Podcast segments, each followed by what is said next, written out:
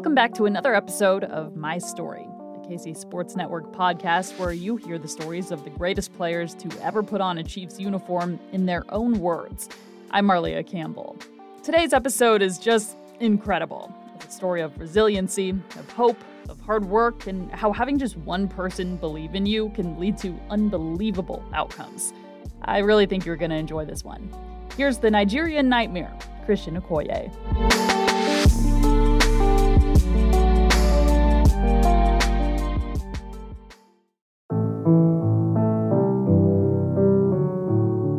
My story begins began in Africa, of course, you know, my hometown in Nigeria. Started when I was actually 14 or 15, when I was crazy um, about sports and uh, playing soccer. And um, of course, my dad always wanted me to uh, pay attention, more attention to school instead of playing soccer all the time. But I love soccer so much. I got in trouble so many times. Um, uh, after school, I will not go home. I will stay out. My dad will come find me after work. And um, it, it, happened every single day. And my dad used to whoop my butt, you know. Um, but after, after some time, uh, one of our neighbors told my dad, says, uh, you might want to leave that kid alone. You don't know what his future is going to be, you know? And um, but he, he, did it didn't stop him. Um, what stopped him was one of my um, very first coaches that came to my dad and said, "Listen, I'm going to come pick up your son after practice. I'll bring him home, make sure he's home." You know, so that's what he did, and um, that's essentially what made me um, uh, pay more attention uh, to sports and uh, me grow in sports. And eventually started uh, representing Nigeria in track and field. And then uh, I came to America because of it. You know, my goal being to make the Olympics in '84.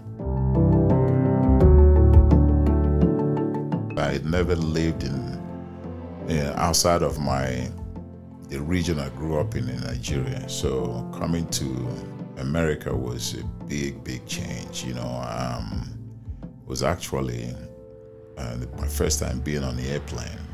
You know.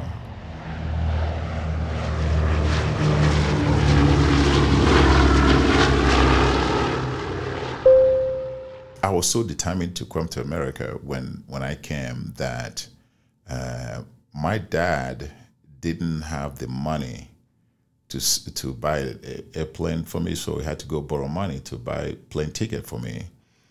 Um, but before then, uh, I graduated from high school and I worked for um, a electric company in Nigeria um, for two years. So when I got my I twenty to go get my visa, uh, my brother, who was a taxi driver, was going to drive me. We got in an accident on the way and uh, he put me in a friend's a friend's car and told me to go home and tell my dad. You know, maybe another time we can go for the visa. I didn't go tell my dad. I went straight to the airport because I had my money. I, I bought a plane ticket. I got on the airplane plane ticket and flew to this to Lagos to get my to get my uh, visa. And uh, he was so mad at me because I didn't go tell my dad. And my dad didn't worry because my dad knew how determined I was so when I came home, my dad said, um, "I knew you went to Lagos, so I, that's why I didn't worry." Um, but anyway, when I came to America, um, it was so different. Um, I had a I had a friend um, who came a year before me from Nigeria. with friends in Nigeria, and uh, he helped he helped me out a whole lot um, because food was different and you know, I had to learn everything all over again and kind of find out about different kinds of food and stuff. So he helped me out on that department. Um, I ate a lot of Chinese food, you know, because it's similar to Nigerian food. And then I discovered hamburger, you know, so I ate a lot of uh, hamburger every single day. Maybe that's what helped me gain the weight that I needed for track and field. But uh, those kind of things were uh, the things that I had to pay attention to that helped me out to kind of transition from Nigeria to America.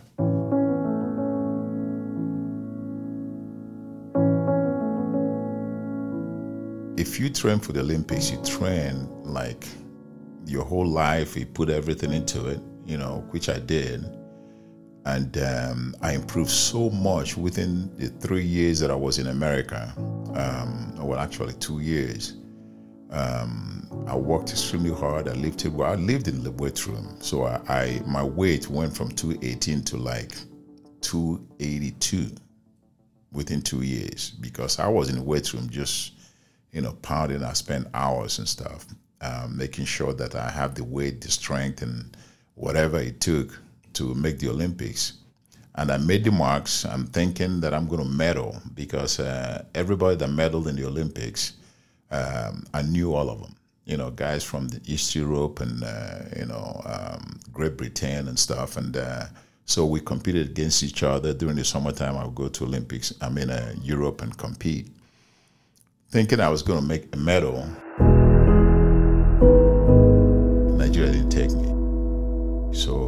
Was uh, heavily disappointing.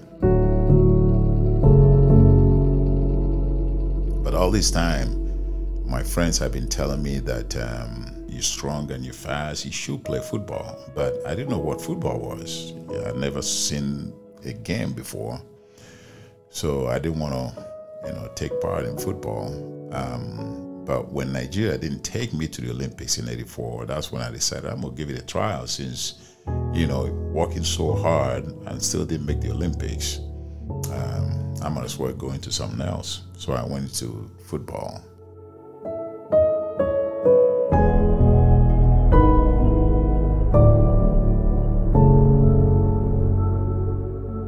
what happened was um, I walked into the, my into my football coach's office and I, I asked him. I said, uh, "Coach, I, I, I like to f- play football. Would you accept me?"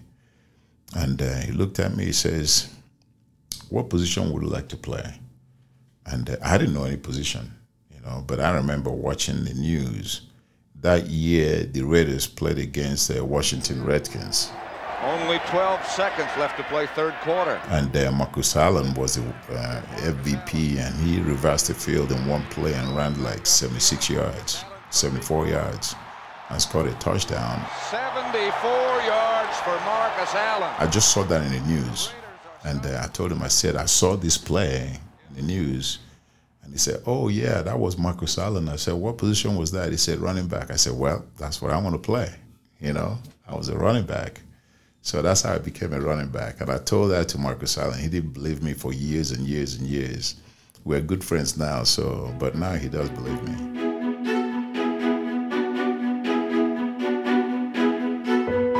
First year was it was um, a, a, a, confusing year because I, I, never played football. I never watched it, and then I got thrown into it.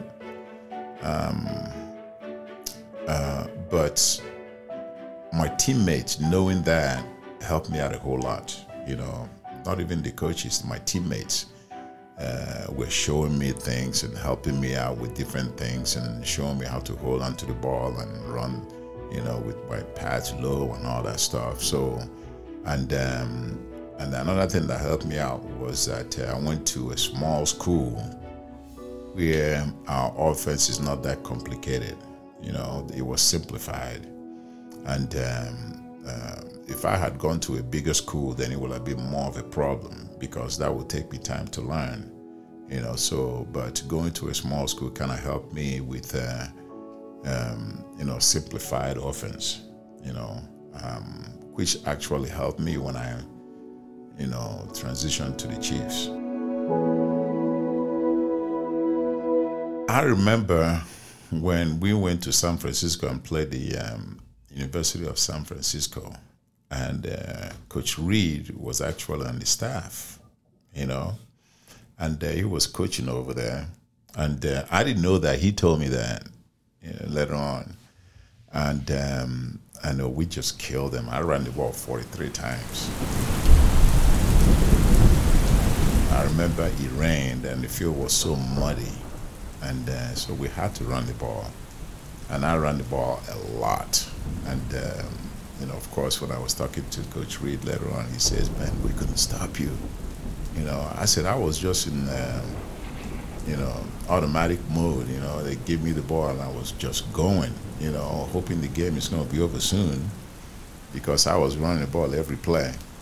But uh, that was a that was a fun memory, you know, knowing that Coach Reid. That was the first time I actually met him then, but I didn't remember that, you know. Um, now he's like a Hall of Fame coach. It's just a strange game to me, you know, looking at it. Uh, the first time I, I, saw a football, and, and I said, "What they call this football, where you play with your hands?" You know, it's kind of stupid. You know, soccer is football. You know, but in America they call it soccer.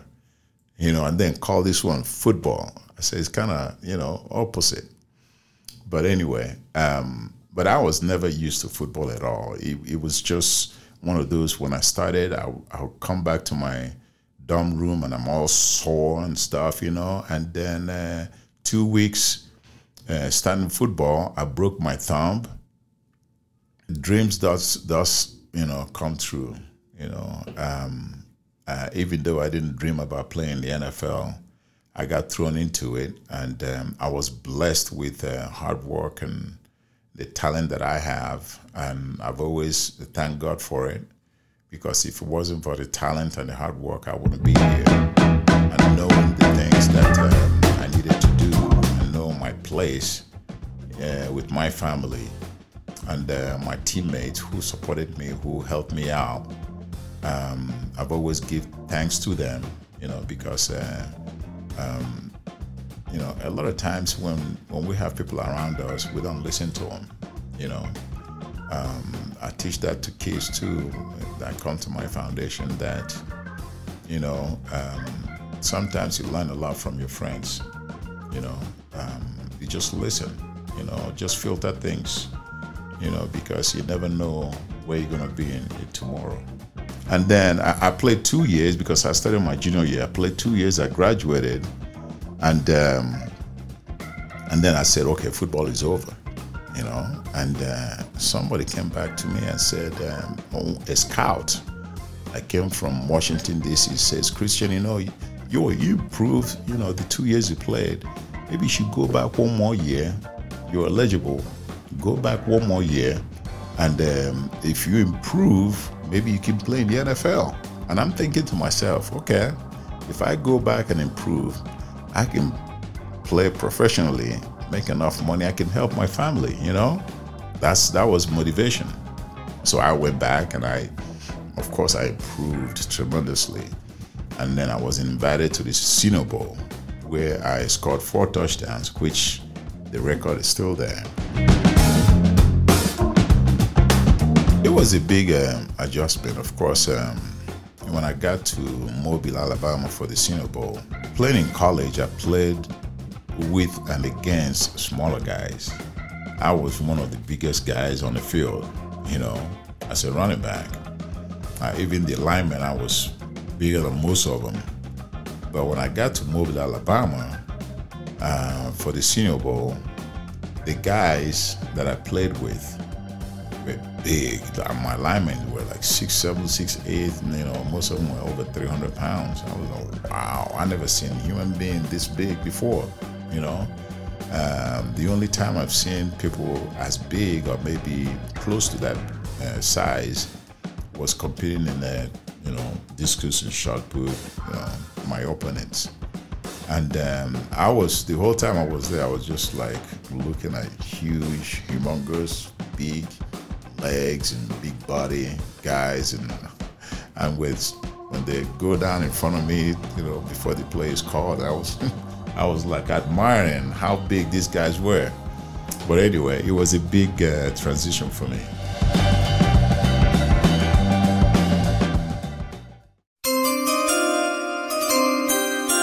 I had never seen draft day before, but I was I was at my coach's office and um, home his home. And uh, I, he received the call, and uh, he told me, he says, uh, you have a, phone call from the Chiefs. I said, okay. Chiefs and the Raiders were the only ones interested, you know. And uh, they told me, says, Christian, are you sure you're going to play football? You want to play football? I said, yes, I'm sure.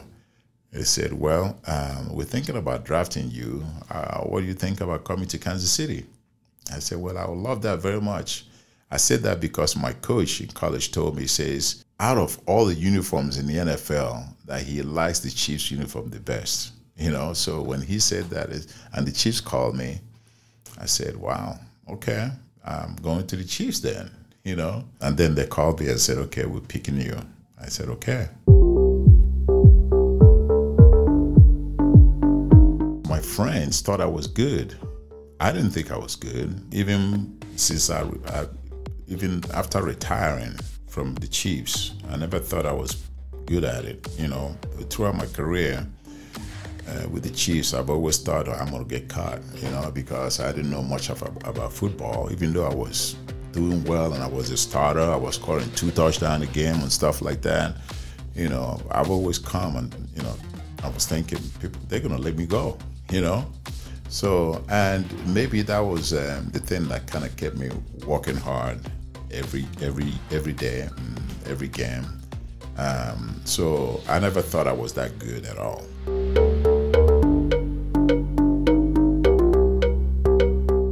I started actually enjoying myself uh, when I come here in the off season. I was when Barry Word came in town. He and I became good friends, so we go to practice and then we go to lunch together, and we hung out together a lot. Um, uh, I developed some friendship with a lot of the a lot of my teammates. You know, Jonathan Hayes, uh, who was my tight end, was a good friend. Irv Eatman was a good friend too, and Deron Cherry, Herman Heard was a running back. We became good, good friends. He's from uh, Colorado, so he will fly in during the off season, and he and I will kind of coordinate when we come in and go. Um, so some of those guys, we we will go out to dinner together. We'll go to lunch after practices in the off season. Irv Eatman, uh, my offensive lineman, that. Uh, um, we were watching films uh, um, after practice, and he's, I was running so hard and knocking people over. And he says, "Man, that's a nightmare, you know, blocking for you." And Bill Kenney, who was a uh, quarterback back then, uh, said, "Nigerian nightmare." You know, when Irv says that was a nightmare, he says Nigerian nightmare, and that kind of, you know, came together. They started calling me Nigerian nightmare. And then um, Chris Berman of ESPN came to town to interview me and some of the teammates. And uh, they were calling me that. That's how it kind of blew up. I remember when we went to we went to Seattle and played the Seahawks, and um, uh, I think it was Steve DeBerg or Ron Jaworski was the quarterback then, but um, uh, the stadium was so noisy, you know, so loud. Um, we'll call two plays in the huddle every time, and we'll get to the line of scrimmage. And when the quarterback changes plays, he will say, "Red, red, red. Red is right. Green, green is left." And um, but I couldn't hear him, you know. So I, I tell I tell the quarterback, I said, um, "If you're gonna change plays, give me an give me a sign. Let me know which side I'm going because I cannot hear you. I'm lined up like eight eight years behind you. You know, uh, I don't want to scoot up because you know um, it will be too quick. Um, but he always forgot, always forgot. And I says, just you know, lift your leg or scratch your ass, something, you know. Um, so at one time we got to the 11 yard line driving in to score. And uh, he forgot again. He called plays, check with me plays, and um, he forgot to uh, give me the sign. So I chose right. So I, I went right, but everybody was pulling left. The play was going left, you know. So I, I had taken two or three steps, and I came back. I got the ball. All the blocks had already been taking place, you know, and um, I went through eight unblocked guys and still scored. So that's like my a best run play.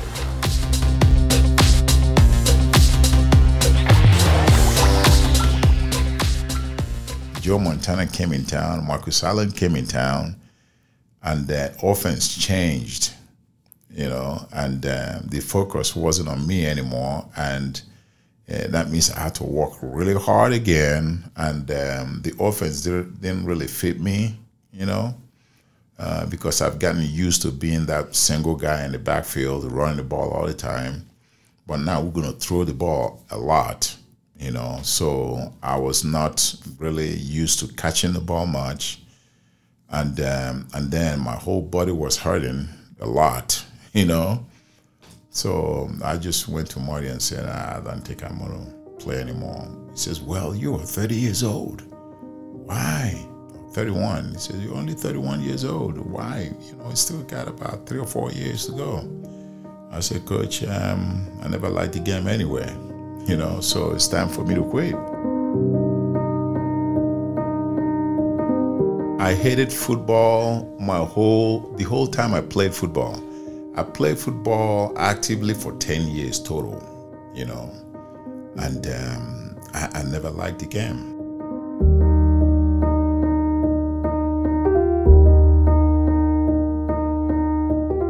I started my foundation thinking about that very first coach that came to my dad and how he helped me. If it wasn't for him, I don't think I would have been in America, you know. So um, I always thought that every single human being, you know, is helped by somebody. You know, talking about parents, coaches if you play sports, teachers, you know, when you go to school. If you go to camp, you have counselors. So there's always somebody there that help you. So we're obligated to to help others. And um, so I I formed the foundation and um, knowing that I was extremely poor back home, and uh, Coach Anukwa helped me. Uh, I made it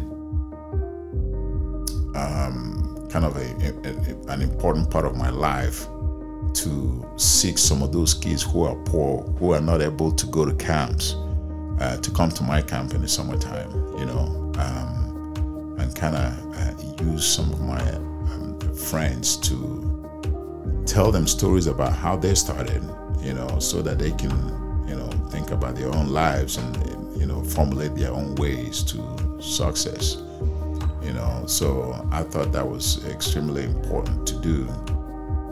Um, because there are so many kids out there that don't know what they want to be or how to set goals. So somebody had to teach them.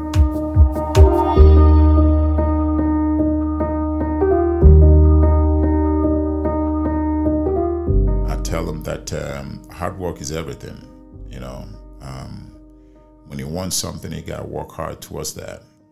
Uh, if you cannot fall on your lap, a big example I used to tell them is um, uh, even those that win lottery, they go and make the effort to buy tickets.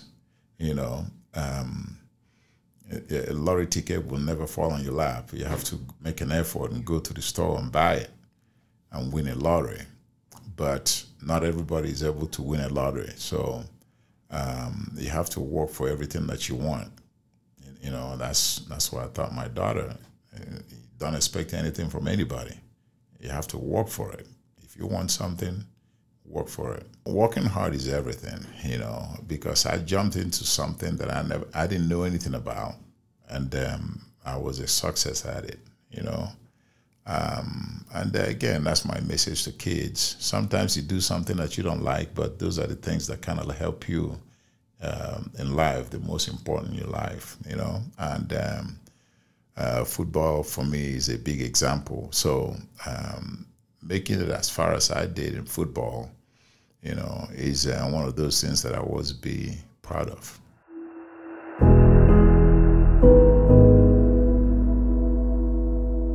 Story comes full circle. Remember his coach from the beginning of this show?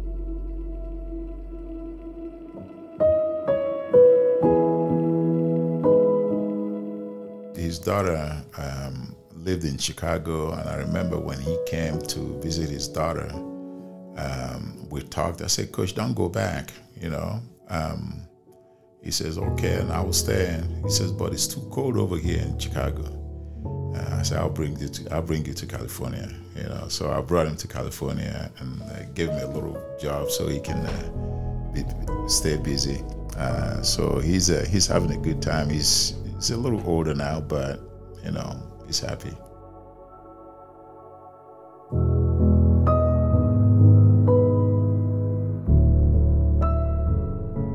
Was able to move my family away from their old home into a new place in Nigeria. Yeah, my dad was uh, was very proud.